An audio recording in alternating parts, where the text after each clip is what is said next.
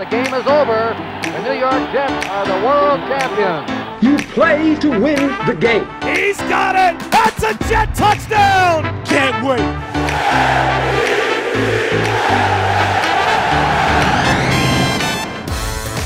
You're listening to the official Jets podcast, a Jets 360 production.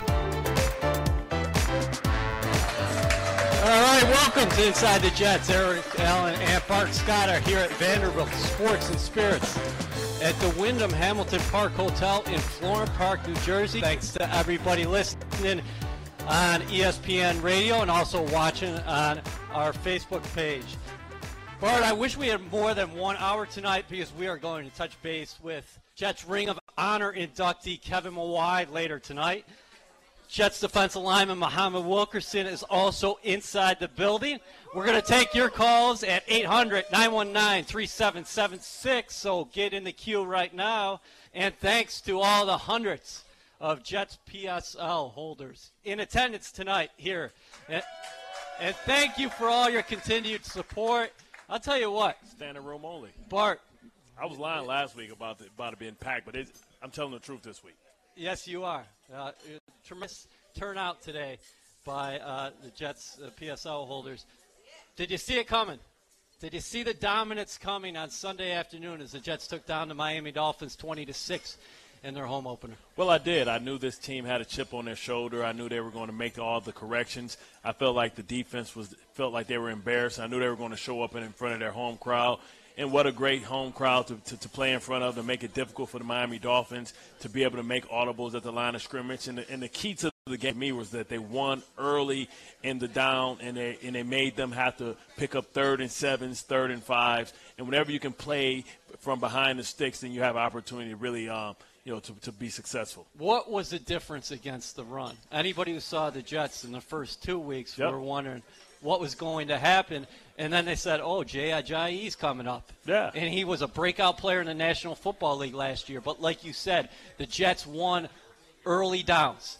And then it was third and long, and Miami finished 1 to 12 on third down Sunday. I tell you what, Fear's a great motivator, and Jay Ajayi, you know, had some great games last year. They knew what the challenge was, and they knew that they, they had to make the Dolphins one dimensional. Jay Cutler just got there; he was fresh in the, in, in the uh, broadcaster's booth, and I know what that's about when you mentally shut it down and you and you check out and trying to restart again. That he didn't have the chemistry, and they made him have to win the game. They made him one dimensional. You know, I think Kony Ealy did a great job early in the game. You know, he caught um, Jay Ajayi with one of the um, uh, Mexican um, growing punches. You know, said he, he wasn't the same after the after the growing punch.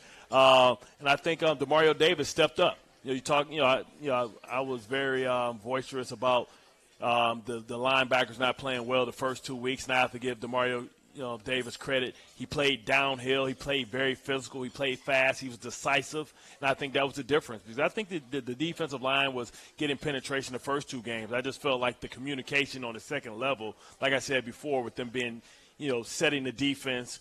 Um, understanding that the Jets in the first two games were in man-to-man defense, they were setting the defense and they weren't communicating. I felt like they were everybody was on the same page. Everybody did their job. I'm glad you mentioned Demario. Now, last year in Cleveland, he played the Mike linebacker spot. Now he is the Mike linebacker with the New York Jets. For so long, Jets fans had been accustomed to David Harris being the Mike Right. linebacker here. Now, I asked Todd Bowles after the game last night, what did he see from him? And he said, you know, he's getting everybody set up out there. I thought he played faster. Talk about the responsibilities being the Mike linebacker in this defense. And what do you mean from a player's pers- perspective of playing downhill? Well, playing downhill is no wasted motion. When you see something, you, you, you, you don't take any false steps, meaning that you don't step backwards to go forward, and you, you, you close in the distance, and you're very decisive, and you put pressure on the offensive line because you know they're they're looking to chip up and go to the next level to block you. And the longer you stay back, the more pressure it is on the defensive lineman because now they have two people on them. They're getting movement and then they chip up to the linebacker. But what happens is when you come downhill, that lineman has to come off that's responsible for you. And then that allows the defensive lineman to only have to face half a man and get penetration and only give the back one way to go. Um, to answer your, your, your first question, the difference between playing Mike linebacker and Will linebacker, when Demario Davis came in, he was my backup, he was the Will linebacker, it's really no responsibility. You know, you line up, you kind of, you know, make some adjustments. You might have some communication if you want to stab your end or if you want him to go up the field or if you have some type of blitz or some coordination. But when you're the Mike linebacker, you know, you know, you're the quarterback of the defense. You have to get the call, and then it's always going to be a player. You know, I was often that player because I was over talking trash to somebody where I have to come back, and you're trying to focus on the keys to formation, the checks, close left, close right, uh, under, reduce, changing the fronts, and then you got a player like myself coming up like, "Hey, Dave, uh, what's the call again?" oh, oh so now, you, so now you're losing focus again. You know, you have to make the checks for the back and the front. You know, and, and sometimes it can be a lot, and then you don't have an opportunity to sit down and diagnose. You know, the little things, and the little thing makes makes the big difference. Is this lineman leaning heavy on his fingers? You know, is he in a more of a run stance? Is the splits tight or is it splits wide? What's the what's the formation of the uh, receivers? What's my responsibilities if I have to read the combination of the routes? If the inside guy goes vertical and the other guy comes underneath, do I stand the window? Do I come down? And it's a lot to handle. And sometimes you know you have to slow it down. If it's something new to you, it can be over. This is a football graduate school right in here on Inside the Jets. We don't play football 101. Bart's breaking it down for two, you. Two, 202. 202? Okay, I like that. Um, Not too much. What did you think about rookie Jamal Adams? This is his third professional game. Talk about energy. He took Jay Ajayi down on that second play from scrimmage. Then later in the first half, he's deep in that defensive backfield, making a PD as Jay Cutler got out of the pocket and tried to hit DeVante Parker up top. And then later he came up with his first professional sack. Yep. He plays with tremendous energy. And even though he's a young guy, don't you think that some of the veterans can pick up off of that vibe? Oh, you, you, you rely on the young guys because they bring that energy and um, sometimes it has to be harnessed, right? But you know, I think he's very instinctive and he's very sudden you know, you talk about that player, Jay Cutler, getting his, you know, I think he was in coverage and he just wanted to, you know, to press Jay Cutler to make him have to make a decision. And he made the decision and he, went, came up getting his first sack, but he made it quickly. And that's, you know, if you're going to make a decision, you know, you have to make it in a microsecond, right? Uh, uh, and, and he made a great decision. Um, he plays with tremendous speed. He's very instinctual.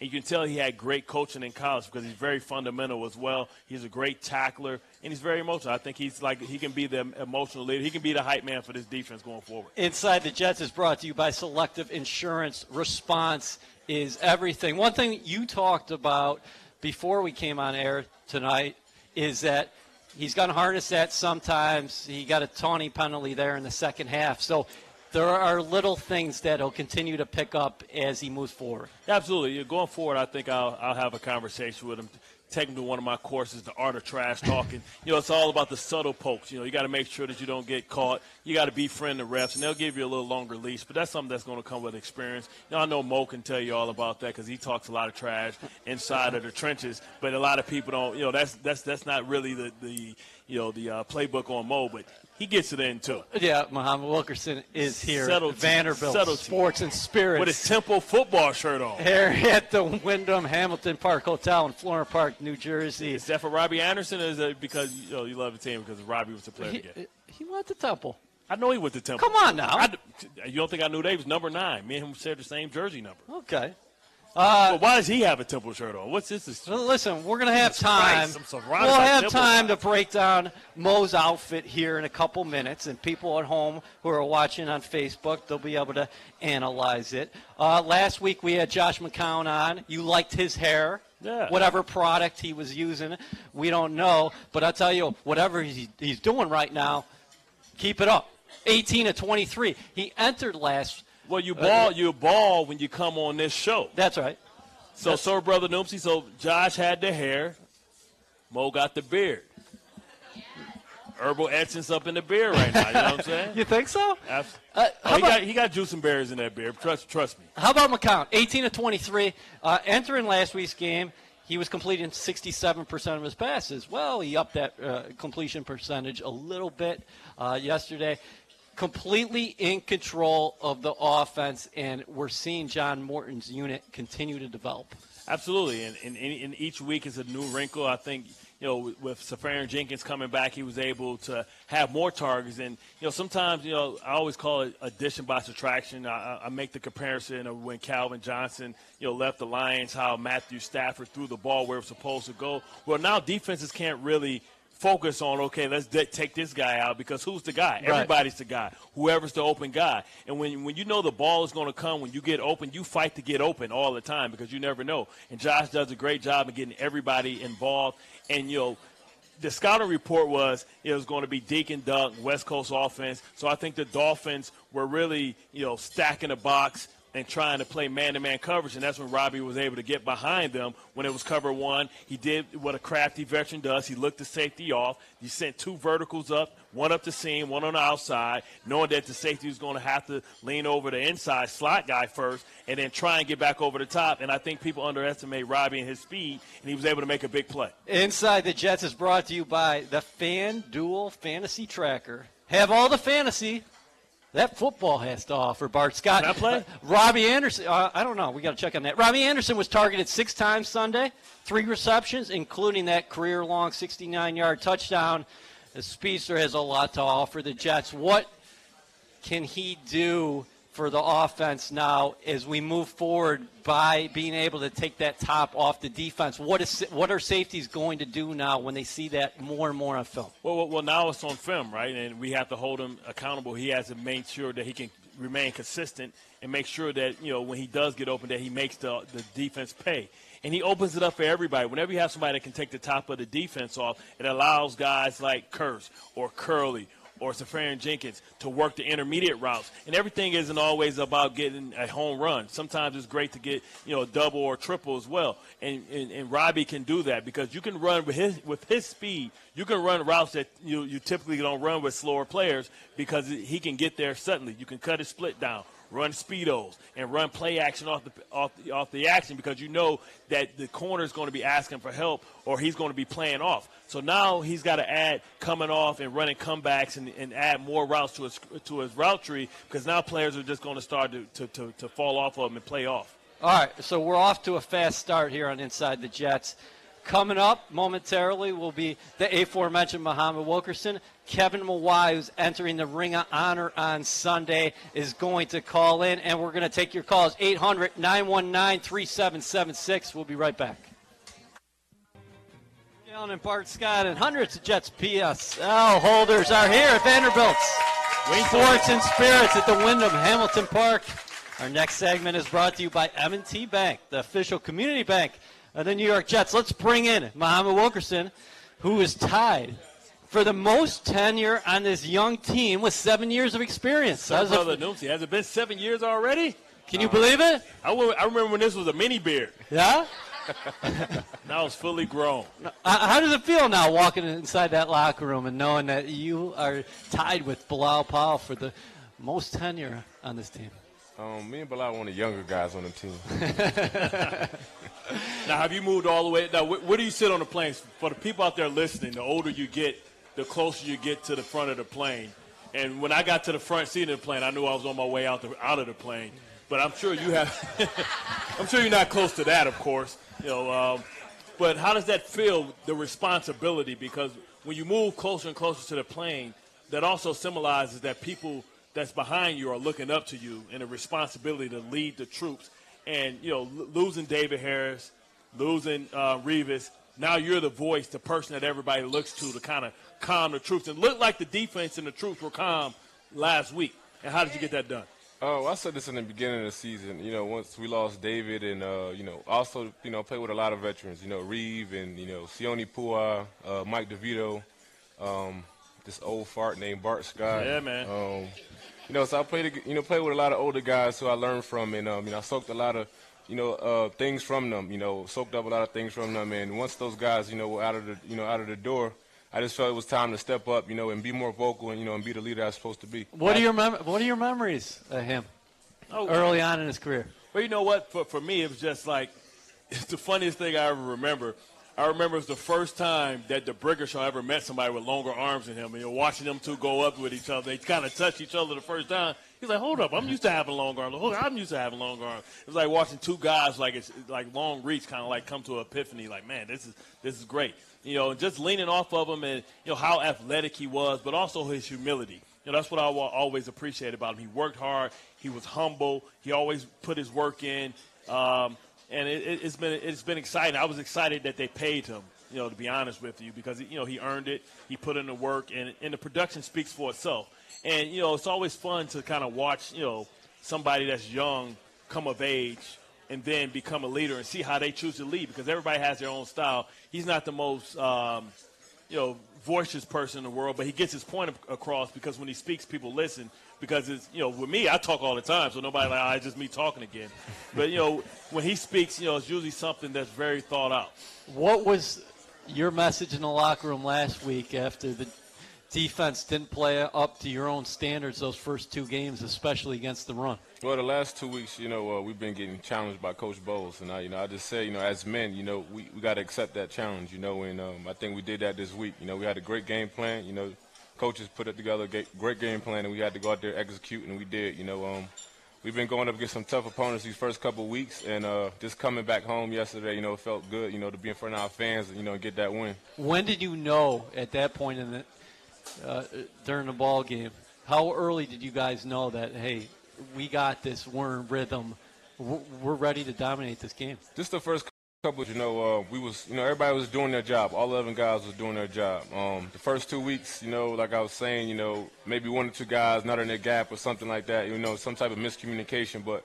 You know, we started out the game, you know, on a good note. You know, everybody in their, you know, in their gaps doing their job. You know, wrapping up, tackling, and uh, you know that's what you know that's what it started, and we you know we finished.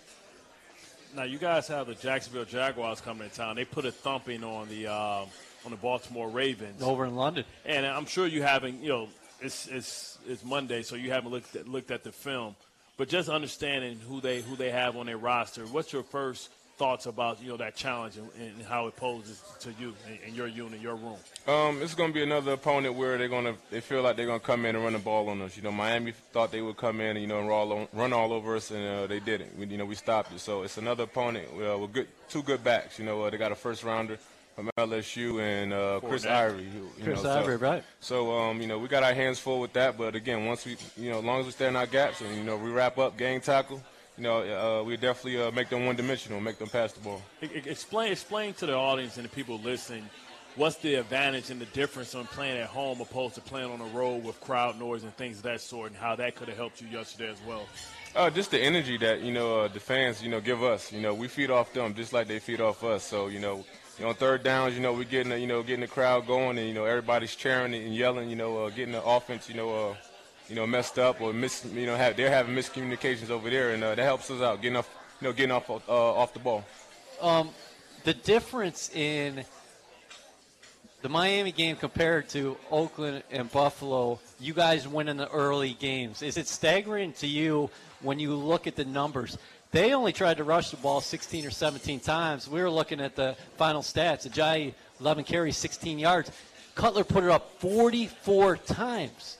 So does, what does that tell you? Uh, just tell us, you know, the uh, front seven, we're doing our job. You know, uh, long as we stop in the run, you know, we stop the run. We make, like I said, we make the team one-dimensional. We make them throw the ball, you know, and uh, that's what some Cutler, you know, he tried to do, but he wasn't really that successful. What about Kony Ealy's addition up front to that defensive line? How much have you enjoyed working with him? Uh, it's great having him in the room. You know, uh, you know, a guy who's been uh, playing a lot of ball since he's been in the league. Uh, you know, played in the Super Bowl, played at the, you know at elite level, at a high level. And um, you know he's only going to get better. You know each and every week. You know he's coming off the edge. You know he's doing so many things for us, setting the edge. You know in the run game. So you know he's only going to get better. Like I said, each and every week. How has he made your job easier with his ability to you know finally have a, a pure pass rusher? You know we had Calvin Pace here for a while. We had to you know manufacture pressure, but he's a guy that can win one on one. That can make those quarterbacks have to step up how has his ability to, to, to, to win one on one helped you out in your pass rush game, and how are you guys competing when you go one on one in practice? You're trying to show each other up. Uh, it helps uh, myself and Leo out. You know, uh, me and Leo. You know, as long as we pushing in the middle, you know, that's like you said, him coming on, off the edge. You know, makes the quarterback step up and uh, right into our lap. So it, it, definitely makes you know the interior guy's job easier. What when you uh, came to the locker room after the ball game yesterday? Uh, can you describe that moment and, and, what it was like to get that first one tucked away in 2017? Oh, it felt good. It felt good, and you know, uh, everybody you know preached about how you know it felt good, and we want to make sure we get this you know stay with this feeling. So we got to do everything we did you know that week of preparing for Miami. We got to do it again this week. Have, have you guys insulated yourself from the outside noise this year, and how have you been able to do that? With that be, with all that being said, I'm throwing three questions at you. What do you remind the younger players? I'll, write, I'll write them down. what, do, what do you remind uh, the younger players because they're hearing all this that the Jets aren't going to do anything this year? Um, I mean that was Coach Bowles. Honestly, who's told us, you know, from the start of training camp. You know, we knew what you know that uh, people would you know doubt us and say we would go 0-16, but at the end of the day, they're not the one put on the pads and they're not the one on one just drive. You know, preparing each and every day for opponents. So we could care less about any, you know the outsiders say. Now you're from here, Edison, right? No. Linden? Yeah. Linden. Okay, Linden. Okay, I'm, some, I'm Linden, New Jersey native. Now, how how gratifying has it been for you to one achieve your dream of playing in the NFL, but two being able to play in front of your your your, your community, your neighborhood, and put on the Jets uniform? Uh, it's great. You know, uh, you know, it's a, it's a, childhood dream. You know, I always tell you know people this. Um, I remember um, my sophomore year in college, you know, Coach Golden told everybody to write down their goals. And my first goal, I said I wanted to be a first and second round draft pick, you know, and I wound up being a first round draft pick. So uh, just to go, be able to go back to Linden and, you know, talk to the high school kids, which I always do, you know, speak to the uh, football team as well as the basketball team about just achieving their goals and, you know, striving for greatness. You know, don't let nobody doubt you. So, um, and then, you know, like you said, having my family at all the home games, my mom comes to you know, closer away games if she can. Um, I ain't got to play in a while too, by the way, on the side. Tell moms I ain't got to play in a minute. You know, having my children at the games, you know, so it's a great feeling. You know, you know, uh, I'm definitely proud, you know, to be in the situation I am. You guys are two great examples who've used your platforms through your playing career, and now you've done it now in your seventh NFL season to help people out in various communities. There's a lot of things going on in this country right now on Saturday night, you guys had a team meeting like you always do, but it was different than normal. Can you explain what took place there and how you all came to a decision to lock arms on Sunday afternoon during the national anthem? Um, Coach Bowles' message was just, um, you know, everybody knows, you know, uh, what's going on now in our, in our, in our country. You know, nobody's blinded to it, and uh, pretty much, you know, he just said that you know instead of you know trying to you know be the the problem or, you know add to the problem, you know we need to figure out a solution. You know uh, that's what it's all about. You know for all these problems we got going on, we need solutions. And um, with that being said, you know Demario finished off the meeting by you know just saying that we should lock arms. You know and and basically stands for unity. You know we're, we're united. You know and uh, you know that's what that's what we did. You know and it was a, also a good thing to have you know Chris Johnson, Christopher Johnson, uh, also lock arms with us. You know that that was definitely a big thing for us. How he came in the locker room and spoke to every individual, you know, and uh, asked, you know, if he can, you know, partake in that, you know. So that was a great thing, you know. Um, at the end of the day, it was a, a great day for the Jets Nation yesterday. That's well said. And um, with that, Muhammad, thank you so much for joining us here tonight on Inside the Jets. We're going to come right you back. you don't bring me a plate for Mama. Man. We're going to come right back and talk to Ring Honor inductee Kevin Mawae. All right, Bart, it will be a whiteout Sunday at MetLife Stadium as the Jets will be in all white. Yeah, that, that's great. White jerseys, white pants, and fans will be able to pick up a Kevin Mawae Bank of United rally towel. So, white towels at the whiteout, yeah, Kevin man. Mawae, and at halftime, everybody stay in your seats because uh, one of the best centers in the history of the National Football League will officially enter the Ring of Honor. And that's Kevin Mawae, who I believe is going to join us momentarily. Momentarily? Yes. Hey, Kevin. Well, don't worry about it. if he's not there, you're five minutes late, man. That's a fine. the Mad Backer says he's going to come after you, Kevin. no, I'm scared of him, man. He hurt me too many times. Uh, Kevin, have you thought about Sunday yet? Uh, you got me at the Jets kickoff luncheon when the Jets surprised you with your induction. And uh, you had a really heartfelt speech. And I just rewatched it today, and I had to dry a couple tears out of my eyes. So, what, what's it going to be like for you on Sunday? I don't even know. I just think it's going to be exciting to be back, see some old teammates, and uh, just be around, you know, the Jets organization Friday and Saturday. I'm looking forward to it. And I know, you know, during the induction ceremony, it's more about appreciation for the fans and having played in front of the, the you know the green and white or you know the gang green for that many years, and uh, I'm just excited about it. I was excited about being there when Wayne went in, kind of got to see it from a different perspective, and and now it's my turn. So hopefully, I just I do it justice, you know. How did it all start in 1998? Bill Parcells brought you here, but I want you to retell the story that we've talked about oftentimes because for folks listening on ESPN radio or watching a, a Jets Facebook page right now, uh, you know, I really think that w- was something else, and, and the words that he told you, and also your thoughts of Bill Parcells before you actually joined the Green and White. Yeah, you know, I was a free agent in '98, and you know, I, I've been to a couple of teams already. I visited the New Orleans, the, the Philadelphia Eagles, and then uh, I came to New York, met Bill and the staff and everybody there, and then I finished up my weekend, uh, that weekend at uh, in San Diego. And you know, the thing about Bill that really struck me is I never met him before. I didn't meet him through the draft process. the only thing I knew about him is what I saw on TV when he was with the Patriots, and it was always him cussing out a guy or yelling at his team. And, and I had some years of that in college that I just, I'm not the player that gets coached that way. And um, so when they brought me to New York, you know, I sat down, my wife and I sat across from Bill in his office, and he just kind of laid out his plan for us. And I told him at the time, to Bill, you know, I said, I never, I always said I would never play in New York, and I would never want to play for you. And he's like, and he asked me why, and I gave him those reasons. And he said, don't believe everything you read in the media or you see on TV is not always true. If you're the kind of player that I think you are, you'll never have to worry about me yelling at you.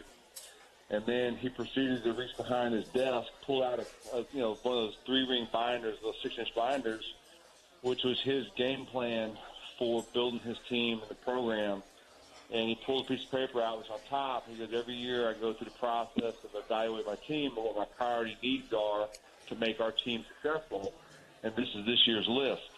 And the number one position on the list was to find a center and then to find a quarterback. And um, and so that that impressed me, and that that was kind of what turned the tide for me, and, and understanding that I knew who ran that program was Bill all the way, and um, and so when I went to my last free agent visit, I knew that the Jets was a team that I needed to be with, and, and he was the coach I needed to play for, and um, I looked back on it, and it was the greatest decision of my career. And uh, the great some of the greatest eight years of my of my life, and uh, really enjoyed my time playing for Bill for those two years, and then of course I finished up with with Herm Edwards, but um, very very memorable eight years of my life. Now, now, Kevin, you know, first of all, it's an honor to talk to you. You're a tremendous player. I enjoy playing against you, the battles that we had. Um, sometimes, you know, you're so nice about it now. well, I, a lot, a lot of, lot of therapy, a lot of therapy. I'm calm now. Woo, woo, woo, woo, woo, sa. If, if only I could have heard you guys talk back and forth, that would have meant something. But but you know what? You know sometimes, often, you know, when we're playing, we're so busy grinding that we don't have a time to uh, opportunity to stop and reflect and look back. You know, it's only times when we're getting honored or you know people bring up our past that we have an opportunity to reflect. Um, now you, you're going to have an opportunity to reflect. What are some of your finest, fondest memories about being a, a New York Jet? And also, what's some of your finest memories about being a professional athlete, and what do you miss the most? Yeah, I think you know some of the fondest memories I have about being a Jet is the day that I found out that we agreed to terms with the Jets. My agent, I called him in my agent's office, and they, you know, and, and when the secretary said congratulations, I was like, I don't know what you're talking about because I, I was calling. I felt I was I felt in my stomach that the deal had fallen through, and um, so my agent Mark Bartelstein at Priority Sports he gets on the phone and he says, Kevin, congratulations, you're now the highest paid center in the history of the league. And my jaw hit the ground. I didn't know what. I started crying. It, you know, my wife was in the room on the other phone. Uh, we are in a hotel room. And, Your wallet hit the ground too. yeah, well, my, my back pocket got a little bit heavier that day. And um, so that was a moment that just like was wow. You know, everything I did the last four years it, it was a very mediocre team where I felt I was a, a very good player. Was told that they didn't believe I was the player I thought I was. Um, to have it validated by one of the best coaches that ever coached the game, it really meant a lot to me, and it really just opened my eyes to to to the type of coach that Parcells was and the faith that he had in me. So I, you know, it was my my job from that point forward to make good on what he did for me in that contract, and I did. And then you know we go into the '98 season, we go 12 or four, and there's a couple games that stick out. I had the opportunity to reflect on it. You know, the Jets every time they win, they break it down in the locker room, and they the cheers, "Hey!" in the home of the Jets. Right. And that happened in '98 for the very first time when we beat Kansas City Chiefs at Arrowhead Stadium and the last second field goal by John Hall. And we started that cheer that day after that game. And we went on that year to go to the AFC Championship game. We had to uh, you know, beat the Atlanta Falcons early in the regular season. If we win the AFC Championship game, we're going to play them again in the Super Bowl. And uh, we're leading the AFC Championship game by 10 points in uh, 10 minutes to go in the game, and we lost to John Elway. And so that was a memorable season for a bunch of different reasons, playing with Curtis and Brian Cox and Ernest Byner. And I mean, not Ernest Byner, but uh, Keith Byers and uh, just a slew of other guys, Vinny Testaverde and uh, Mo Lewis, all those guys. And to go 12 and 4, the best career record that I've ever had up until my last, next last season and um, made some memorable moments then. And then the Monday Night Miracle game against Miami Dolphins, we're down by 30 points. Nobody gave us a shot to win the game. And literally, you know, what, you know, Vinny's in the huddle drawing up plays on his chest and in the dirt. and you know, we come back and win that game in overtime. And, and you know, Jumbo Elliott gets the the six receptions on one pass play uh, to get take us into overtime, and and you know, we win by the field goal at the end of the game. You know, you remember the losses as well. You know, we go in the second round of playoffs. We we lose to Pittsburgh Steelers by with by a field goal and win into overtime. And uh, you know, so games like that just kind of really stick out. I remember Herm Edwards' first year. It's a 9/11 season. Um, you know, lots going on that year, and how our team stood up for not just the players in New York and the people in New York, but for the league. Um, we voted not to play that game that weekend, and subsequently the season got backed up to another week. Um, you know, uh, Herm Edwards' first year that we went to the playoffs, we beat the Colts 41 nothing, first game of the playoffs. So just number of games like that, and then of course what goes along with that, all the players that you did it with, your teammates, the offensive line mates, your quarterbacks, your running back, Curtis Martin, uh, and the memories that you make along the way and you always appreciate the opponents as well. Played against some great players, especially in our division. Um, you know, Zach Thomas, Jason Taylor, you know, Tedy Bruschi, and you know, guys like that that you had to bring your A game every week in order to, to even give you a chance to be yourself to be successful. Six, 16 NFL seasons for Kevin Mawae. He started all 118 regular season games he appeared in with the green and white. And on Sunday at halftime, you will enter the Ring of Honor. Just a couple weeks ago, we took a tour of One Jets Drive and we looked around the complex. And now, what does it mean to you that you are going to be remembered forever? You will be one of the Jets' immortals. And after that, we got to get you the Hall of Fame. Wow. that second part will take care of itself. There's nothing I can do about it. It's you know, what you do. You know, I think the only two things that matter in life is is who you are as a man and the legacy you leave behind, and, and that goes in your personal life and your professional life. And for me, you know, I left everything on the field when I played. And I think my opponents would say that. My opponents would say I played to the whistle every play. Some would. Yes, yes, you did. Yes, you did. You both played through the whistle. Sometimes you didn't hear it. The echo, to the echo of the whistle, and um, but I think you know what they hated about you when you played. They respected you because you played that way all the time. It was a consistency there that they knew that when they faced me, it was going to be a it's going to be an all day affair. And And so, you know, what I did as a player on the field for the Jets is, is how I, you know, express my love for the game. Go out there and give everything 100%. If I had an ounce of energy left after the game, I, I, I didn't give my everything. And, and so going into the Ring of Honor is a testament to what I was as a player, but it leaves a legacy behind for guys that come after me to see that this is what you want to strive to be. It's not just okay to be a good football player. You should always strive to want to be the best. And and everybody's level of best is different. And I understand.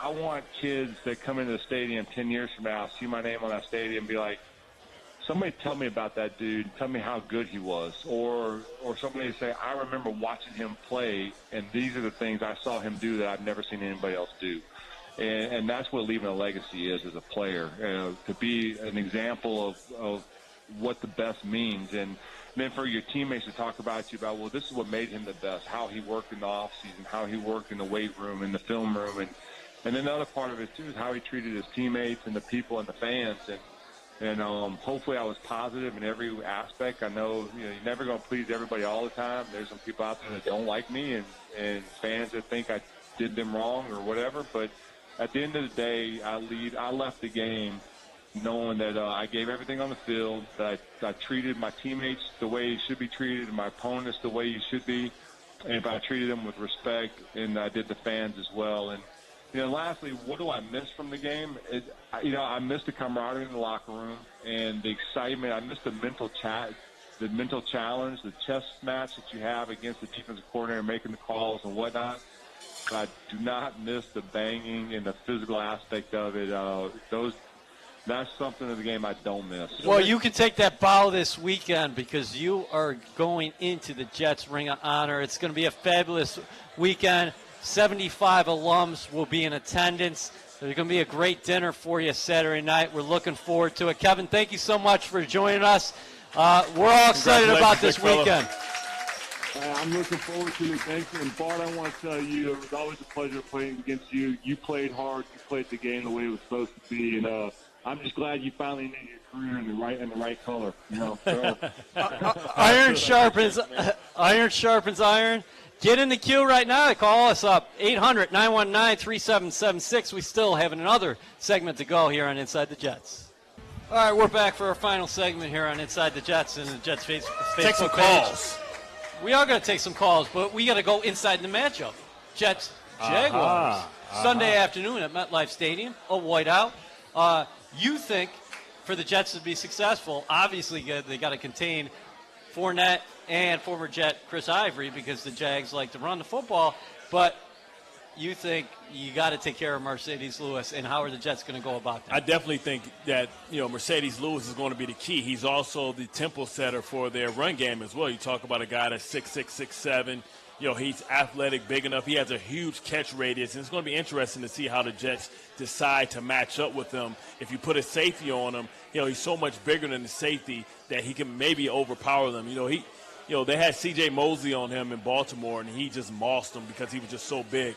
You know, so it's going to be key because also he's the edge setter on the run game. You know, you know that they want to establish the run. Uh, Fournette, Chris Ivory, everybody knows how hard he runs. Sure. That sets up the play action. So it's going to be important to make sure that the Jets really make them one dimensional. Put the game in Blake Bortles' hands. He's he had a good game last week, but he hasn't been consistent over his career. So if you want to make somebody beat you, you want to let it be Blake Bortles. Yeah, and the Jets have to do the same thing they did against the Dolphins, which is make this team one-dimensional, put the ball in Blake Bortles' hands. Conversely, on the other side of the ball, I know a guy you have a ton of respect for is Calais Campbell, and he's been getting after the quarterback early in 2017. Well, you know what? You know this, this Jags team, they, they were starting to call them Sacksville instead of Jacksonville Jaguars. Um, you talk about having 12 sacks the first game. You know, they had some you know great success last week as well. Calais Campbell had four sacks in one game. You know, you talk about the combination between Calais Campbell and Malik Jackson, and then they have you Dante know Fowler Dante as well. Fowler Myles Jack outside, is playing Myles good Jack. at the linebacker position. And you talk about last year. This uh, you know last year I believe this defense ranked seventh in pass coverage. You know, so they're playing well. They're confident. It's going to be important to make sure that you know during the whiteout, the Jet fans come out and report, make sure that it's tough for for Blake Bortles to make any adjustments so that we can get that lead and use our home field advantage to our advantage. Just think, they're coming from London. Yeah. You know, I, I can't recall a team ever coming from and then playing the next day, Usually, the next week. Usually, you have that bye afterwards. Usually it's a bye week, so it's going to be a while for them to have to acclimate, you know, to, to the new time, but also the travel. That's a lot of traveling for them, so they're going to have to hydrate. We're going to have to use all the travel and the miles on, on their bodies against them and really set the tempo and come out fast. All right, let's. Uh, speaking of fast, let's get to some calls fast. Ira's been on hold for a while. Ira, how are you, buddy? Hey, what a pleasure to pull you guys after win yesterday. And then two things, I agree with you both. Uh, basically, the game plan for the Jaguars, same blueprint, just got it mixed up a little different. And, and the coaching staff and Bowles did a great job mixing Darrell Roberts, getting pass involved, um, you know, playing a lot of nickel and, and blitzing, so it was really good. And you know what? It, it's amazing. We talk about Kevin Mawae. One of my fondest memories about him, we went down to play the Dolphins, and oh, I believe it was before, and he had broken his hand. He was playing with a club, and it was his it was his right hand, I believe, with which he used to snap the ball. And he didn't sit out the game, and he played that game snapping the ball with his opposite hand, and we ended up winning that game on a Donnie Abraham interception. And it was a big, big time game, and for why well deserved, and I, I, I'm really looking forward to watching him get inducted to the Ring of Honor this Sunday. Th- Thanks for the call. Very well said, Ira. Let's move on and go to Brooklyn and talk to Artie. Artie is always on the line when you're here, Bart. Artie always on the phone, man. He got got that good phone. Artie, Artie, what's up, man? Artie was jacked up. He hollered at me on Sunday too. yeah. If, if I'm going to call and sign Bowles and, and company, then I'm going to call and give them their props because that was a great day, a great game. They dominated, and I'm going to bring up a couple of things, okay? The first thing is that the bounce back ability. When you have a, a 60-something yard of a foul, and they got called back, and to bounce back with a pass right down the sideline to Anderson, that's number one. Number two, it's third and one. And I'm saying, what's 87? And then I look back and it's 97. I go, 97? How can I be a tight end? Find out that they go to a line on third and one. And the guy is like running down for first down. I'm saying, now this is what I call football, baby. And I'm telling you, the people that were going for 0-16, they don't know the feeling coming out of that stadium with a big win. And now I look forward to coming next week and going 2 and 2 against the Jets. All right, Artie, thanks for, thanks for the call, brother. Listen, uh, Lawrence Thomas, who he's speaking of, who played fullback against Miami, blocked for Le'Veon Bell at Michigan State University. Great job by John Morton and the Jets offensive coaching staff getting him ready. The only thing that was tough is he didn't get into the end zone, but maybe next time he gets Baby the steps, opportunity. baby steps. Jimmy, you're on the line. Good evening, guys. Great show. How's everything? Uh, great. Great, Thank you. Jimmy. Thanks for calling. Met Kevin Mawae many, many times downstairs after Jet games in the late 90s. Great, great guy. Super nice person. The one thing I remember bring up when he played with that broken hand against Miami, he kept clubbing Zach Thomas with it, and then the ref's like, okay, that's it. I had enough of this. So you got to stop that. Mark, can I ask you a question? Sure. What player talked the most trash talk that you ever played against? Can you say it? Uh, Of course he can say. Of course, I don't care. You know, what they, what they gonna do? Fight me? They can't do nothing to me. Thanks for the call, Jimmy. Um, I tell you what, me and Chad Johnson used to have a little thing. We had this little heated thing through uh, through the media one time. We were bouncing insults off of each other. You know, he he talked, but you know, he was you know he couldn't do anything. He couldn't hurt you on the field. Uh, but you know, he talked a lot of trash. That's that's pretty much who. You know, me and Hines Ward, we had that that whole thing uh, that we went through too, where it got real personal. Um, but I, you know what? It's just part of the game. I think you know, for me, that that made me play harder because if you're going to talk trash, then now you put a bullseye. You know you're going to get that person who you're talking trash to best. All right, I got the bullseye on because Hard out. we're out of time here at Inside the Jets. Thank you so much for everybody who Kevin came out took up to 35 minutes. tonight. We'll see you all later.